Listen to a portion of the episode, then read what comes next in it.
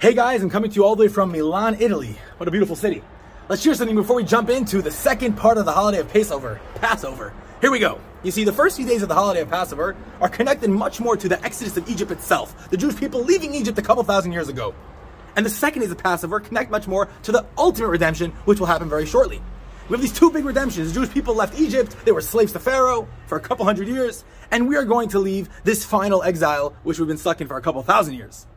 And there are many similarities between the two. However, there is one very important difference, or one of many, the, one of the few important differences, and that is as follows.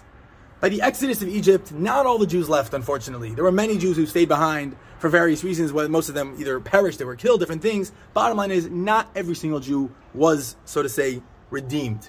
However, when it comes to this final redemption, no Jew will be left behind. That's a fact. So we hope and pray that this will happen very soon. Chag Sameach, Happy Passover. Go have some matzah.